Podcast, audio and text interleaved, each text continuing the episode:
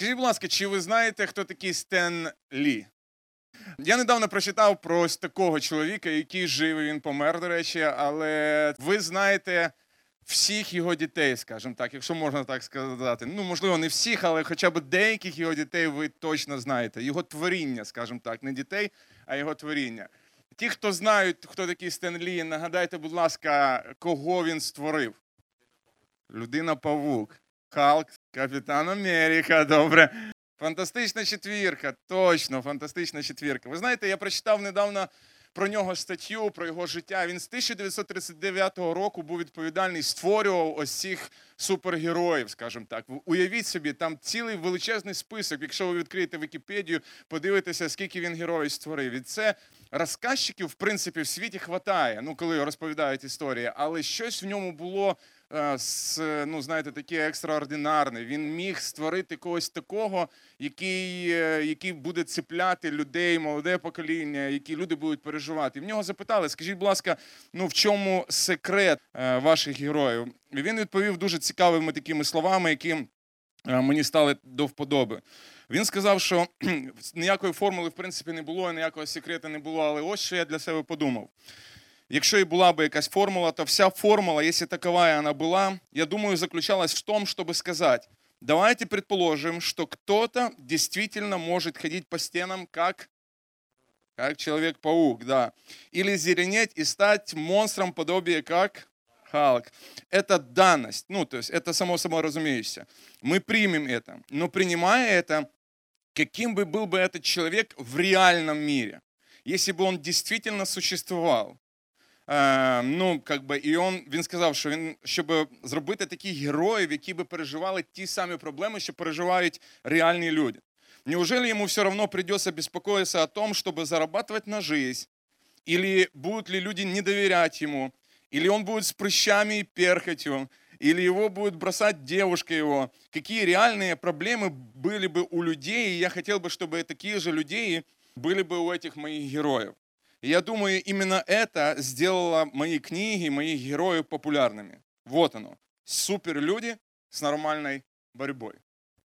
Ось було, він сказав, це мій секрет, якщо б він би такий був би. Я хотів створити людину, яка має надзвичайні здібності, але щоб вона переживала подібні проблеми, які переживають всі люди. Оце мій секрет.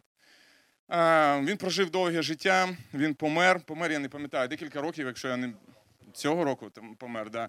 Він помер, і читаючи це, я подумав, готуючи проповідь, я подумав про нашу серію проповідей. Ми також потребуємо, це так, як будто взято з Біблії, взято про Ісуса Христа. Він той, хто, начебто, має великі екстраординарні здібності, але він переживав подібні проблеми щось до нас, якщо б можна було так сказати. Він не був спокушений гріхом, але він був той, хто переживав подібні проблеми. Тому і може допомагати тим, хто е, і переживає ті самі проблеми. Ми з вами зараз починаємо. Цікаву цікаву серію проповідей. Вона буде дуже дуже коротка. Там буде всього лише чотири проповіді. Але ці проповіді, ця серія проповідей, як ви бачите, вже як нам трошки показували між піснями, ця серія проповідей називається Обіцяний. Ми будемо дивитися у старий заповіт і будемо шукати на сторінках старого заповіту в пророцтвах Ісуса Христа. Брати, чотири неділі поспіль, період Адвенту, період очікування і підготовки до Різдва будуть проповідувати саме на тексти старого заповіту, які відкривають Ісуса Христа, які показують нам Ісуса Христа. Це особливий час. Особливий час, я думаю, буде і для церкви, але це особливий час, який переживали люди у старому заповіті. Ви знаєте, е, я сьогодні буду проповідувати про саме перше пророцтво відносно Ісуса Христа. Я побачив, що в переважній більшості в наших церквах проповідується на новий заповіт. І буде класно, коли ми проведемо цей період часу в старому заповіті для того, щоб подивитися саме на те, як очікували люди Ісуса Христа, як очікували люди Месію. Він був обіцяний для людей, і вони його очікували.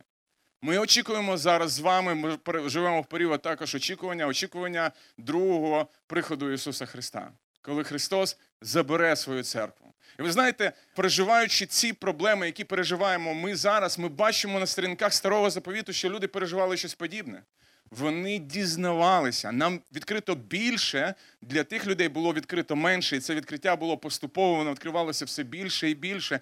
Для нас відкрито ще більше, але все рівно ми до кінця не знаємо, як це відбудеться. Ну, деякі речі нам відомі, але щоб прописати по пунктам, особливо навіть коли це буде, ми не можемо сказати, в який день і в який час. Ви знаєте про те, що постійно говорилося про те, що ось він має прийти.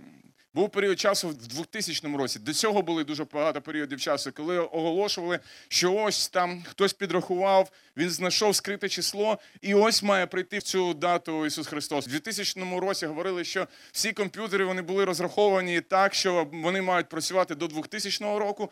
І ось це буде апокаліпсис, зупиниться абсолютно все. І можливо тоді прийде Христос. Ви бачили навіть недавно в Ужгороді, ну як недавно, декілька років назад були великі рекламні плакати, де говорилося, що от там має прийти Христос. Якщо е, ви їдете на Київ машиною, ви дивитесь, що хтось е, там на зупинках понаписував там число звіря, потім понаписував там щось, там буде кінець світу. І так цікаво, коли ти приїжджаєш, приближаєшся до Києва. Я не знаю, чи ви бачили це? Ви бачили, да? І потім було там написано в десь далі, далі на зупинках було написано, що Настя кінця світу не буде. Ну, тобто, ти їдеш, продвігаєшся ближче, ближче до Києва. На зупинках там написано все, ну що ось ось має бути кінець світу. І в кінці вже хтось когось надоїло, взяв балончик і написав: не буде кінця світу, щоб не переживали люди, які направляють повертаються в Київ. Коли, звертаючись до старого заповіту, ми можемо бачити, що як люди переживали цей період. Тому хотів би з вами відкрити першу обіцянку, перше пророчество про Месію. Е, ми будемо читати з першої книги буття. Цей уривок з Біблії називається протоєвангелієм. Прото означає перший або прототип, перше Євангеліє. Це перше Євангелія на сторінках взагалі Біблії абсолютно нічого не було декілька століть, було тільки одне ось це пророцтво. І давайте ми зразу з вами його відкриємо. Відкриємо третій розділ книги буття і будемо читати з вами. Третій розділ книги буття будемо читати з 7 по 23 вірш. Але основним нашим віршом буде 15 вірш. І там ми подивимося і трошки більше розберемо про те, яке це пророчество. Отож, книга буття, третій розділ з 7 вірша по 23. І розкрилися очі в обох них, і пізнали, що нагі вони, і шили вони фігове листя, і зробили опаски собі. І почули вони голос Господа Бога, що по раю ходив, як повіяв денний холодок. І сховався Адам і його жінка від Господа Бога серед дерев раю. І закликав Господь Бог до Адама, і до нього сказав: Де ти? А той відповів: Почув я твій голос у раю, і злякався, бо нагий я, і сховався. І промовив Господь: хто сказав тобі, що ти нагій? Чи ти не їв із того дерева, що я звелів був тобі, щоб ти з нього не їв?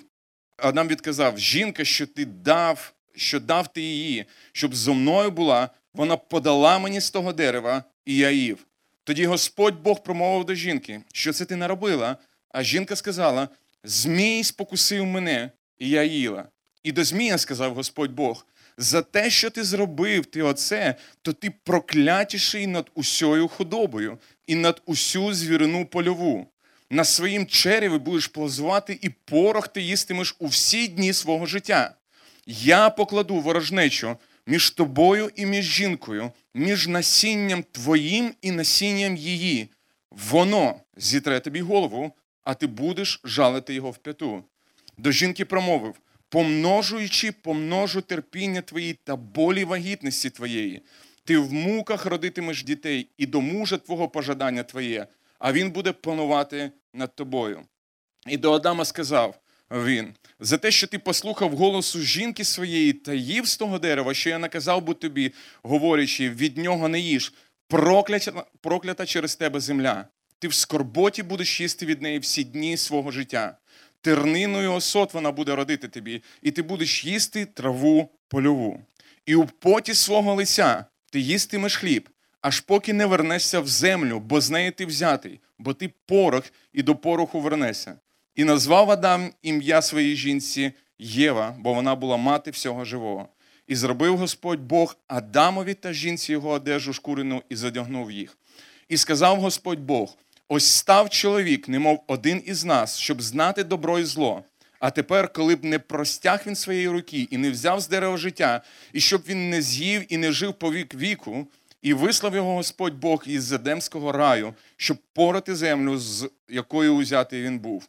І вигнав Господь Бог Адама, і на схід від Еденського раю поставив Херовима і меча полум'яного, який обертався навколо, щоб стерегти дорогу до дерева життя. Наш основний текст буде 15 текст цього розділу. Але для того, щоб зрозуміти його, ми тільки що прочитали контекст. Що було до цього, якщо б можна було би так сказати? Бог помістив Адама та Єву у найідеальніші умови, які можна тільки уявити. До третього розділу, наче було все непогано. В третьому розділі з'являється Змій, той, хто починає спокушувати і ставити Боже Слово під сумнів. Це не просто змій, скажімо так, змія, яка повзала. Це за ним стояв хтось більший, якась сила саме більша. Це сатана, який прийшов із сумнівами. Ісус називає його лукавим. Фарисеї звуть його Вельзевулом, князем Бесовським. Павло називає його Богом віка цього. І ще більше ви можете дізнатися на сторінках Біблії про те, як як називали його люди, як назив, як називає його Господь. Звідки він з'явився? Нам Біблія ніде не говорить про те, звідки саме він з'явився і чому він саме зробив так. Ми можемо дещо дізнаватися з інших книг Біблії саме про нього, про ось цього князя, про цього Вельзевула, але сказати би точно, звідки він з'явився, немає цього. В третій главі він просто з'являється. В післанні до Юди було сказано про те, що відкривається трошки більше, і говориться, можливо, про те, його походження. В книзі Єзекіль говориться про царя Тирського. Деякі богослови говорять про те, що саме цей цар Тирський це говориться саме про сатану. В книгі е, в післанні Юди говориться і ангелів, що не зберегли початкового стану свого, але кинули житло своє. Відкривається дещо більше, да, і говориться про те, що були ангели, які, які не зберегли початкового свого стану. Ми не знаємо, яким чином це сталося. Не можемо здогадатися, чи була свобода волі у тих ангелів, що вони не зберегли, і як це ставалося далі. Але написано про те, що вони кинули житло своє. І далі говориться, він зберіг у вічних кайданах під темрявою на суд Великого дня. Більше того, ми дізнаємося з різних віршів Біблії про те, яким він був, його характер, чому він грішив. Можливо, ми не знаємо, чому він згрішив, але в перше Тимофія говориться про служителя, даються характеристики служителя, і дається дуже цікава така одна характеристика. Говориться про служителя, щоб він не був знову навернених, і далі що говориться? Щоб він чому? Щоб не возгордився і не попав під осуд з ким? Сатаною. Говориться про те, що характеристика, що ось сатана, який був гордий, чи є гордим, і зараз є гордим також. Можливо, ми дізнаємося, якщо ми будемо вивчати, але до кінця ми не зможемо сказати, ось звідки він з'явився, чому він оце. Ми розуміємо про те, що він просто прийшов, і на цьому можемо зупинитися зараз відбувалася в третьому розділі відбувається саме масштабніша трагедія, яку ми можемо тільки для себе уявити, яку називають гріхопадінням людства. Єва піддалася спокусі Змія і засумнівалася у Божих словах та з'їла заборонений плід. Адам відмовився від відповідальності бути духовним лідером і разом з Євою піддався спокусі. І знаєте, наступає швидко день розплати. Написано, що Господь прийшов до наших прабатьків у сад. І хоч від сорому вони сховалися, і для Бога ясно було, чому вони сховалися. Бог починає задавати їм питання. Уявіть собі, він ставить для них запитання. Знаєте, для мене це неймовірне свідчення доброти Божої. Бог задає питання не для того, щоб зібрати певну інформацію, що зробили ось ці люди. Бог задає питання, тому що розуміє, що сталося. Він задає питання так, якби би ви задавали своїм дітям, коли ви їх спіймали на гарячому, коли ви сказали не їсти шоколад, а в нього весь рот в шоколаді, і ви питаєте його, чому ти це зробив? Ви розумієте, ви підводите певні якісь, е, ставите певні запитання, щоб саме дитина ваша зрозуміла. Гріх зруйнував відносини людини і Бога, а також зруйнував відносини між людьми. Адам і Єва показують і говорять, що вони говорять, що жертви обставини. До речі, так багато людей сьогодні визнають свою провину. Вони говорять про те, що вони винні, але вони не готові каятися. Вони говорять, да, було таке, показують один на одного, тому що гріх руйнує не тільки відносини з Богом, руйнує відносини із людиною. І цікавий момент, якщо ви звернули увагу, можливо, не звернули увагу, коли Бог ставить запитання. Він ставить запитання для кого? Для Адама, для Єви ставить запитання. А як він говорить до Змія? Чи питає він щось у нього? Абсолютно без запитань. Він починає відразу з осуду і говорить про те, що ти проклятий. Ще одна така особлива річ, хотів би спочатку зазначити, і в кінці відкрити її трошки більше. Подивіться на те, кого він проклинав, кого він говорить, ти проклятий, і як він звертається до Адама на рахунок прокляття також. Кого він прокляв? Він прокляв Змія, і далі що він сказав? Відносно Адама. Чи прокляв він і сказав, що ти проклятий? Земля буде проклята за твій гріх. Ти будеш нести наслідки. Ти будеш, і ці наслідки вони дуже жахливі сталися після гріхопадіння. Проклята земля. Через гріх люди починають вмирати. Я уявляю собі просто цей процес, але трошки пізніше про це скажу. Людина була вигнана з Божої присутності. Нам був закритий шлях до дерева життя. Людське життя наповнилось стражданням і білю, і слізьми. Кожна людина, яка народжує, народжується, вона має таке насліддя від наших прабатьків. Вона має таке насліддя від наших прабатьків. І ось 15-й вірш. Ось прокляття, ось осуд. Контекст того, що Бог прийшов, люди вислуховують, коли Бог він починає ставити питання спочатку, а потім він починає виносити вирок, і всі мовчать. Стоїть сатана, він мовчить. Фактично, Бог звертається до нього, він говорить: ти проклятий. Коли звертається до Адама і Єви, ніхто не може навіть сперечатися і задавати йому якісь питання і розказувати про те, що ти щось несправедливо робиш.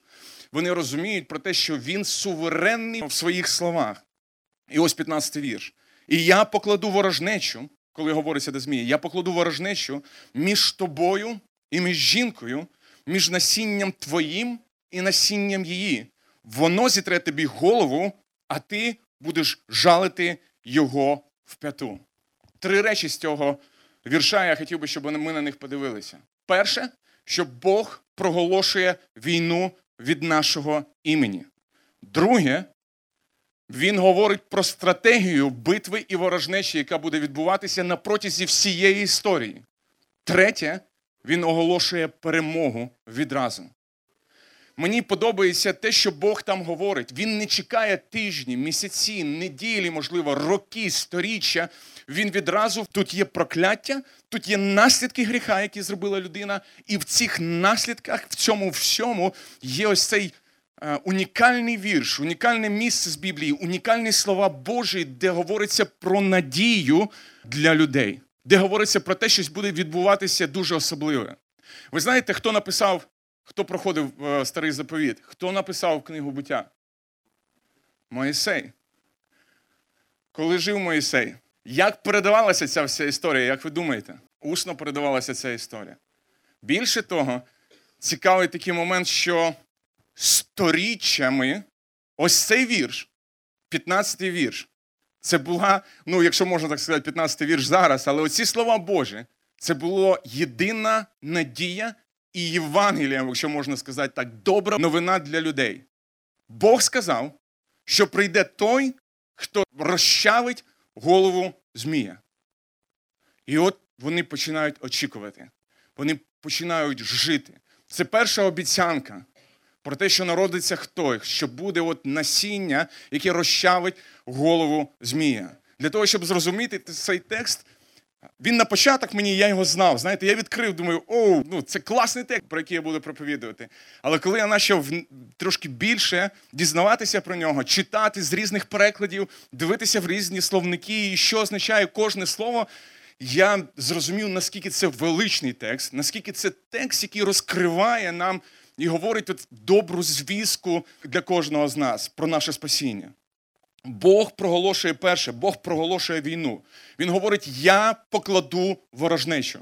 І в цій війні, яку Бог проголошує, це є величезна благодать для нас. Фактично, він приходить і він говорить до Змія: Я проголошую війну між е, і далі говориться між е, між жінкою, між насінням і між е, між тим одним насінням, зараз про це більше трошки, яке розчавить тобі голову.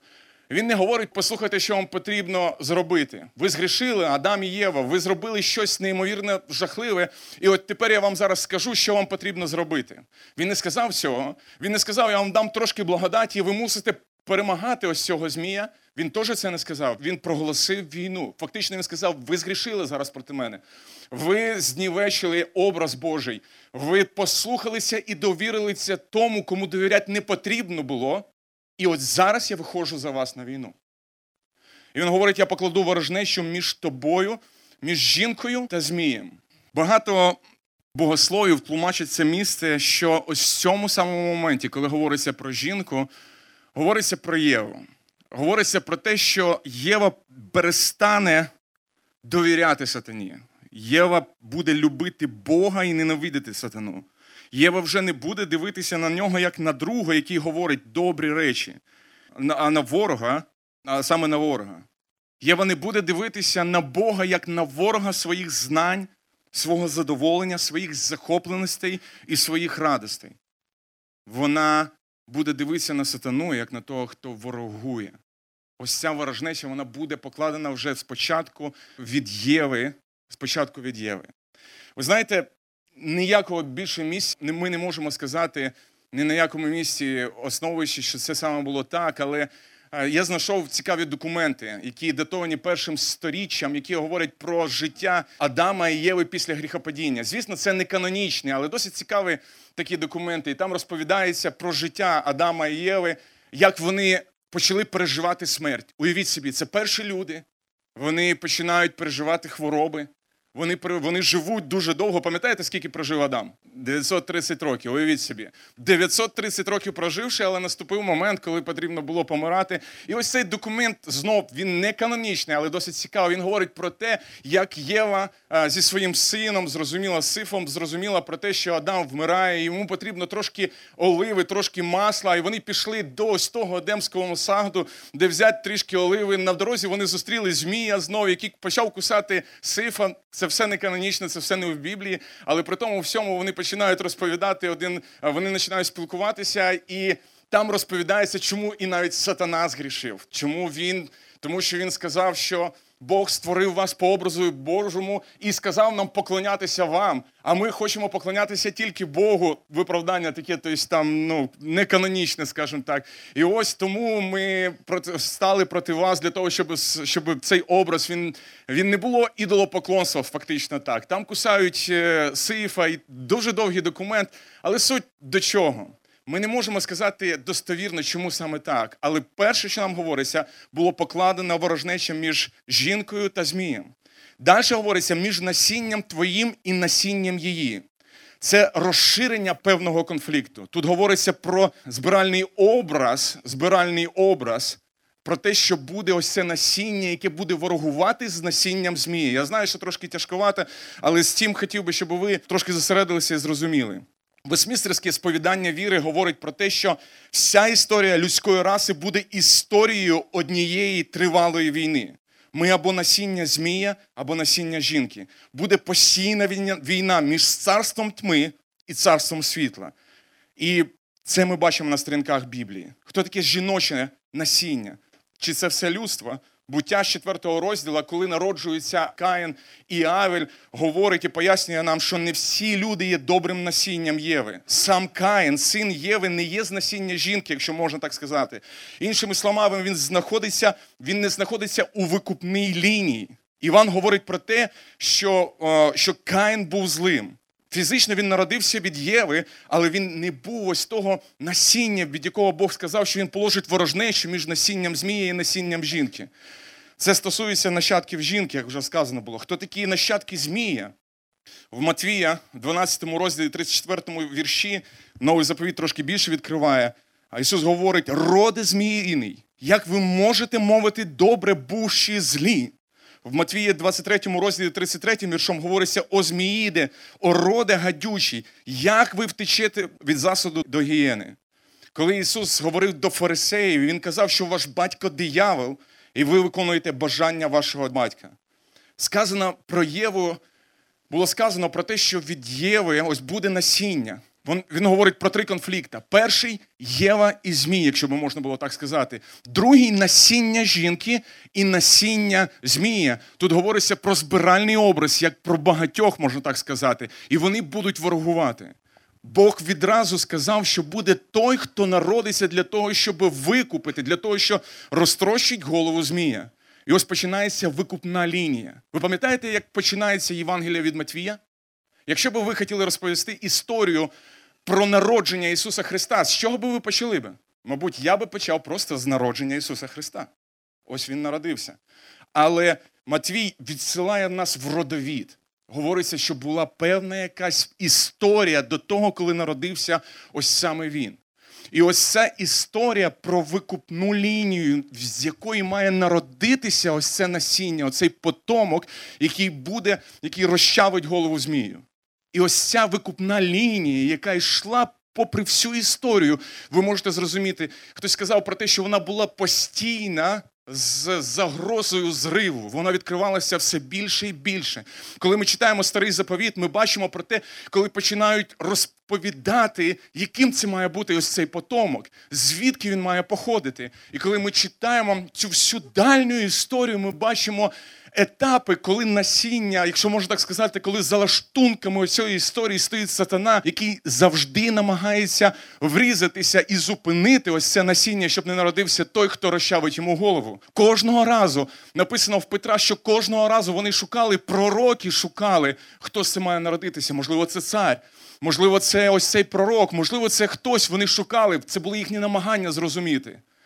Коли ми бачимо і дивимося ось цю всю історію Ізраїля, ми постійно бачимо певну загрозу зрива ось цього народження з людської точки зору, народження ось цього сім'я.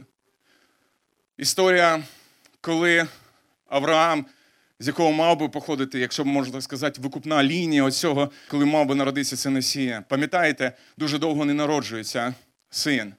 Зараз сміється. Відбувається, якщо ми йдемо далі про історію, коли коліна Ізраїлю почалися. Був такий момент в історії Ізраїля, він описаний в книгі суддів, якщо можна так сказати, коли коліна Веніаміново, воно майже щезло з лиця землі. Майже щезло з лиця землі. Проходячи далі по історії, ми розуміємо, що те насіння воно має народитися з дому Давидового. І ось в історії був такий момент, коли цариця Гофолія зробила дещо жахливе. Вона побачила, що її син, і її брат, вони мертві. Вона хотіла бути царицею, їх вбили. Вона починає нищити всіх дітей. І знаєте, з якого дому? З дому Давида, з дому царя. Відбувається, якбусь ось ось всі люди знищені, і священник ховає одного хлопчика з царського дому і ховає його в храмі для того, щоб зберегти ось цю царську лінію. От подивіться, подивіться зараз, читаючи цю історію, ви просто станьте за лаштунками і зрозумієте, що відбувається.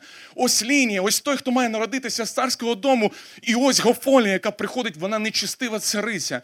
Вона була донькою. Ахава і Завелі, вона була тою, хто просто, можна так сказати, з насіння Змія, вона нищить всіх дітей. В царському домі залишається один маленький хлопчик, який його виховують в тайні. Сім років виховують в тайні. І в сім років священники збираються. Оцей священник збирає всіх священників, вони приходять в храм і коронують царя, хлопчика, якому сім років коронують його. Офолія, коли приходить, розуміє про те, що відбулося, вона починає кричати. Пам'ятаєте самі такі відомі слова з цієї історії? Зрада, зрада. Вбивається там Гофолія. Проходячи далі, ми бачимо, що відкривається оце насіння. Ми ми розуміємо також, якщо можна повернутися ще до книги Рут, до книги Естер. Ми можемо е, повернутися, коли е, відбувався перший геноцид, який мав стався, який мав знищити весь ізраїльський народ за лаштунками можливості той самий, скажімо так, той самий Змій, який хоче зупинити ось цю викупну лінію. І ось відбувається дещо особливе надія. Віфлеєм. Побиття хлопчиків. Це теж його робота. коли ми підходимо до Віфлеєму, коли ми підходимо до того, хто народжується, ви можете трішки розуміти, і то я дуже вскользь декілька хвилин розказав ось цю величезну історію. Ви можете прослідити ось цю викупну лінію, подивитися, наскільки вона чудова була кожного разу, кожного разу, коли був момент зриву, немов той один маленький хлопчик лишався, який продовжував ось цю лінію. І народжується Ісус. Народжується той, про кого говорили. Народжується той обіцяний, якого чекали ось ці всі сторіччя. Народжується той, хто має зробити щось неймовірне особливе. І ви розумієте, тепер, коли проголошується про те, що є немовля, це не просто мішура, знаєте, це не свято, Ісусик. Це все стратегія битви. Народжується той, хто буде перемагати. Це не просто добре свято родинне. Ми святкуємо з вами певну перемогу, якщо можна так сказати. Ми святкуємо з вами, коли народжується Ісус, приходячи в цей світ, це така надія, особлива надія. Далі він говорить про стратегію боротьби в цьому вірші. Якщо ми можемо так сказати, три ворожнечі він кладе. І далі він говорить, що прийде той, хто зітре тобі голову, а ти будеш жалити його в п'яту. Цікаво, що тут вже говориться про конкретного потомка. Не просто як насіння, скажімо так, збиральний образ, а говориться вже про конкретного е, потомка.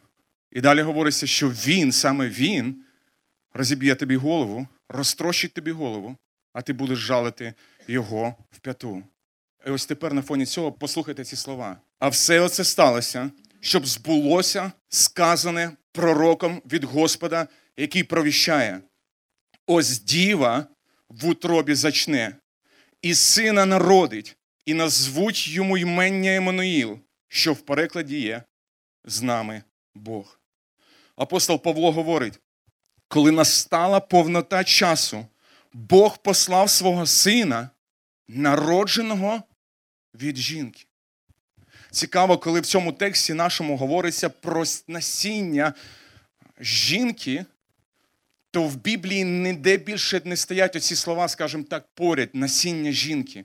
Говориться про насіння чоловіка, говориться про те, що ніколи не стоїть це разом. Тільки тут і в об'явленні, де в 12 розділі, де також говориться саме про Ісуса Христа.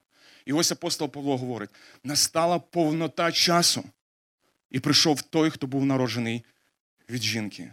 Просто ще раз уявіть собі, коли Симеон тримає на руках саме ось це цього потомка, саме того, якого очікував весь Ізраїль, вдивляючись в кожного царя чи в пророка, чи це насіння має прийти. Подумайте про те, що відчуває саме Симон от в ці моменти, коли він його тримає, що це той, хто був обіцяний, обіцяний тисячоліття. Бог як суверенний володар. Звертаючись до нашого тексту, Бог як суверенний володар говорить з посмішкою. Знаєте, до я просто собі це уявив, якщо можна так сказати, вільний переклад. Сатано, він говорить про стратегію битви. Він говорить, це твій план. Ти хочеш ввести гріх в людство через ось цю жінку. Ти хочеш знівечити мій образ, позбавити мене слави і завдати вічної шкоди людству, і ти прагнеш це зробити через ось цю жінку. І він говорить, давай я тобі дещо розповім, який мій буде план битви. Він, немов генерал, який виходить до свого опонента і говорить: послухай мене уважно. Спочатку я обійду справа, потім я вдарю посередині, і потім будуть підкріплятися лучники, і отак я тебе буду перемагати. Якщо би можна було так сказати, він говорить сатані, послухай, це твій план. Це те, що ти задумав, то я хочу тобі сказати, що через цю жінку, яку ти спокушував, прийде той, хто буде розбивати тобі голову. Я неймовірне, це тільки, знаєте, бо натхненне писання може таке писати. Людський розум навіть не знаю, як би міг би таке уявити. Ти говориш про те, що ти хочеш знівечити мій образ через цю жінку. Через цю жінку прийде той, хто буде розбивати тобі голову. Це той, хто розіб'є тобі голову. Не мов би, знаєте, тренер на боксі, який підходить до опонента з другого кутка і говорить: послухай. Зараз мій боєць просто буде виходити і буде воювати з тобою, і буде воювати саме таким чином. Просто неймовірно.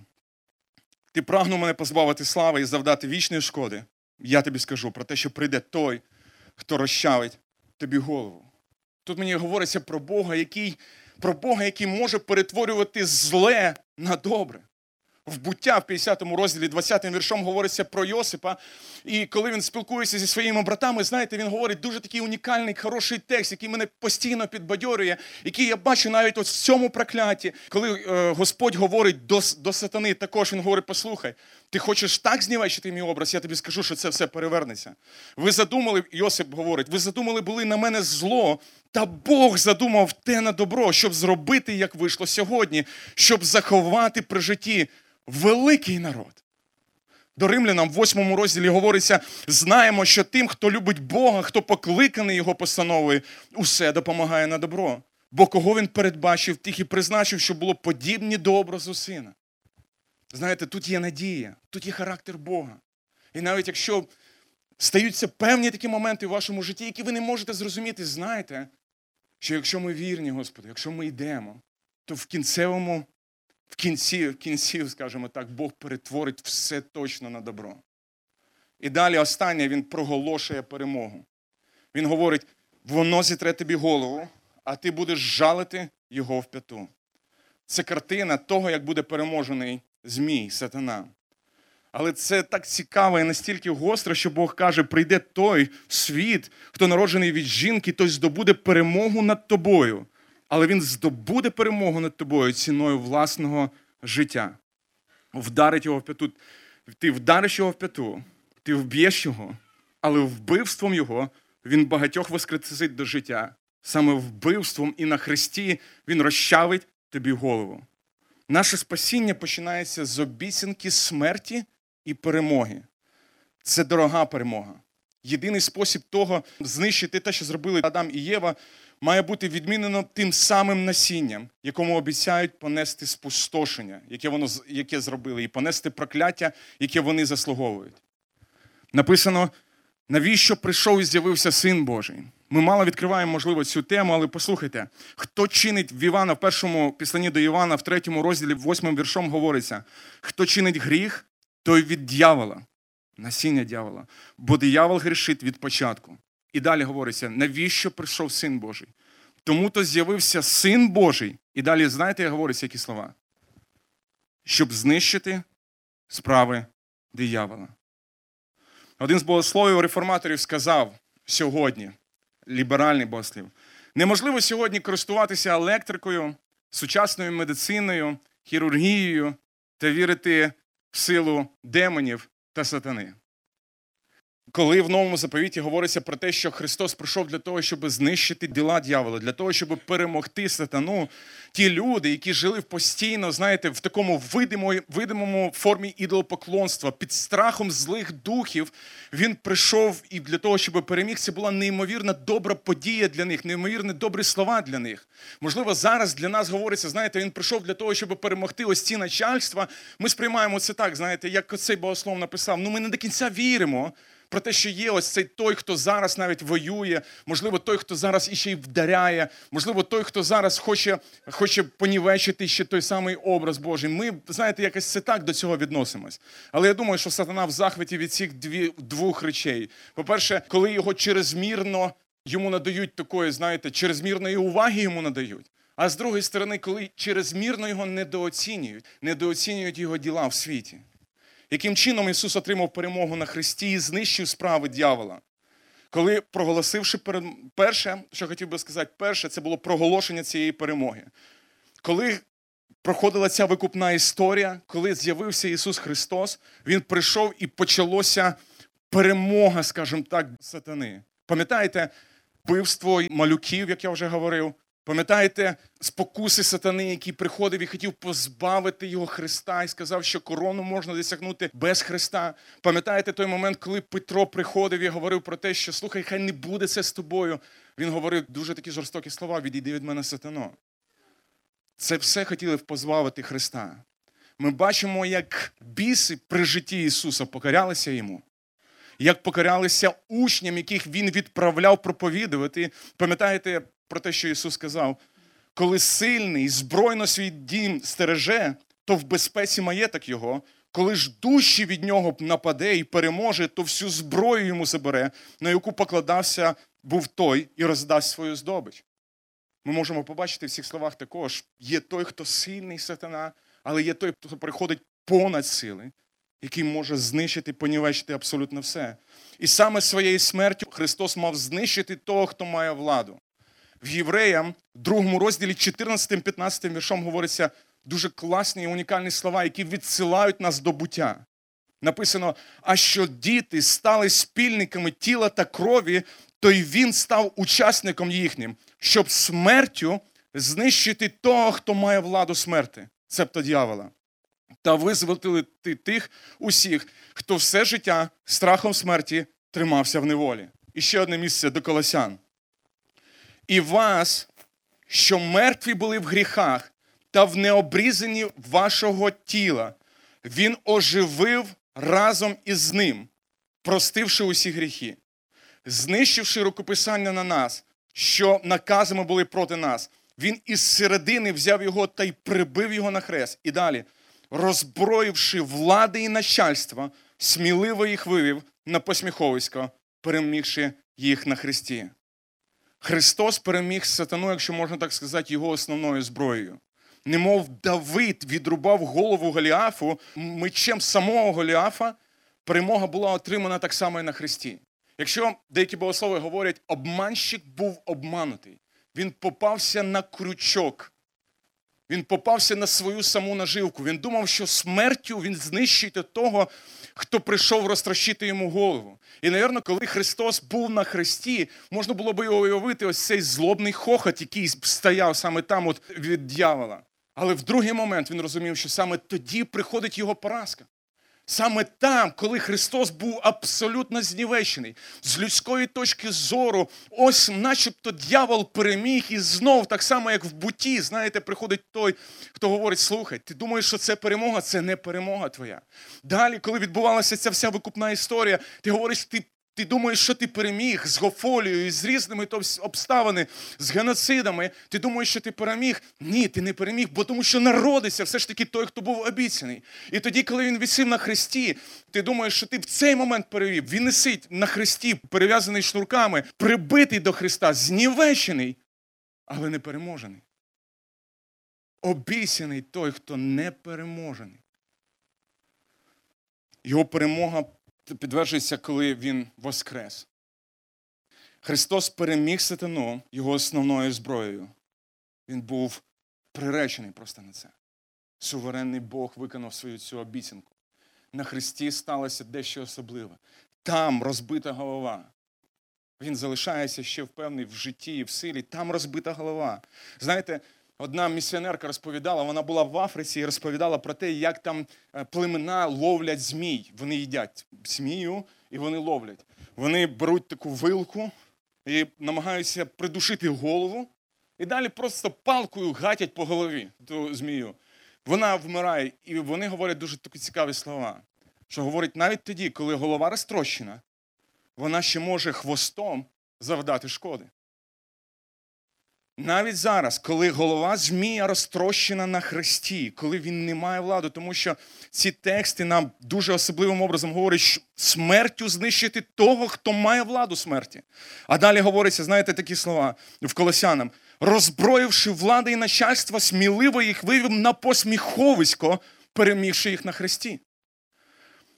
Подумайте тепер про звістку, яку проповідувала церква ми підтверджуємо перемогу Ісусову, коли ми проповідуємо Євангеліє. Знаєте чому? Тому що кожного разу, коли грішник кається, коли грішник кається, він не просто кається в своїх гріхах, він переходить від тьми до світла, від царства тьми до царства світла. Він визволяється від влади тьми. Фактично, диявол випускає своїх рук, тому що нічого не можна зробити. Ми, проповідуючи Євангеліє, несемо ось цю перемогу Ісуса Христа, яка була обіцяна ще в Едемському саду, коли було гріхопадіння, яка була майже знищена, коли була на Христі, ось цей потомок, який висів в однині, про що ми говоримо, він там переміг лукавого. Давши владу для церкви, ми маємо владу бути дітьми Божими. Ми можемо нести звістку переможну. Ми маємо маємо жити переможним життям, тому що Він переміг. Ми можемо і маємо тепер сили, якщо можна так сказати, не грішити, не свої сили, а сили Христові, тому що Він переміг. християни, які жили в першому столітті, і навіть вони були, знаєте, їх постійно гнали, але вони жили ось цим переможним життям. В Біблії говориться кожного разу, коли Павло пише, він говорить, дарувавши нам побіду в Ісусі, благодарення Богу, дарувавши нам побіду Господом нашим Ісусом Христом. Далі благодарення Богу, який завжди дає нам торжествувати. Післання до е, в об'явленні говориться, перемагаючому дам. Сісти, дам вінець, дам то, перемагаючому, той, хто перемагає. Чому ми можемо перемагати? Чому ми можемо жити цим життям? Тому що є той, хто переміг диявола. Ми можемо тепер не грішити. Я згадую просто приклад, який постійно стукає мені в серце кожного разу. Був пан, злий пан, і в нього був раб. Він постійно його бив і знущався над ним. І ось прийшов до того пана один чоловік і сказав: Я хочу викупити ось цього чоловіка, ось цього раба. Він говорить, цей раб він безполезний, ти можеш його викупити за маленьку ціну. Він заплатив ціну, забрав раба, прийшовши додому, одягнув його, помив його, одягнув його в чисту одіж і сказав, назвав його сином. І далі, коли вони вийшли разом на вулицю, цей раб побачив свого першого пана, а пан побачив свого колишнього раба. І пан крикнув: А йди, ти, йди сюди, починай чистити мені взуття. І він взяв тряпку, прибіг і почав чистити взуття. І прийшов батько і сказав, піднявши його, він сказав: Ти можеш вже цього не робити. Ти можеш вже цього не робити. Він не має над тобою влади. Біблія говорить нам про те, що хрест для Ісуса був ешафотом, але разом з тим він був колесницею переможця. Разом там це була смерть, і вроді би казалось, ось він переміг. І це було цей цей укус в п'яту, як говориться там. Але саме там була перемога свершилось то, о чем Давид в предании древнем говорит, что будет Бог с царем небес. Ведь править он зашел на крест. Що буде далі? А далі, хоч сатана зараз і має силу, він може бити хвостом. Далі буде дещо особливе. Біблія говорить, буде повне знищення сатани повна перемога, якщо можна би так сказати. Там є перемога, і далі буде повне знищення сатани. Буде період, особливий період, і там написано, знаєте, послухайте, в Ісаї говориться пророчество. І подивіться знов на наш текст буття в 3.15. Про, на прокляття, які відбувалися, хто був проклятий. І подивіться на участь Змія. В Ісаї говориться, не будуть вони працювати надаремно і не будуть родити на страх, вони бо насіння благословенне Господом, і нащадки їхні з ними. І станеться, подивіться, відмінено те, що буде робота буде тяжкою, не будуть вони працювати надаремно і не будуть родити на страх. Вони бо насіння благословенне Господом, і нащадки їхні з ними. І станеться, поки покличуть, то я відповім. Вони будуть іще говорити, а я вже почую. І далі говориться: вовк та вівця будуть пастися разом, і лев буде їсти солому, немов та худоба а гадові хлібом його буде порох. Говориться про такі моменти. Вони не чинитимуть зла і вигублять, і вигубляти не будуть на, на всій святій моїй горі, говорить Господь. Ось пророцтво. Ось так, як зробив Господь, провівши ось цю лінію до Христа, і далі знищить того, даючи церкві жити переможним життям. Ось ми які покликані відвоювати і спасати взятих на смерть. Ось ми, які маємо проголошувати Євангелія. Ось ми, які маємо жити переможним життям. Чому? Тому що ми слідуємо за переможцем. Так, да, це перемога з людської точки зору. На перших християн, мабуть, сміялися. Уявіть собі, тоді, зараз ми це говоримо, тому що кожний п'ятий, не знаю, в Україні, можливо, носить хрестик або колись точно носив його.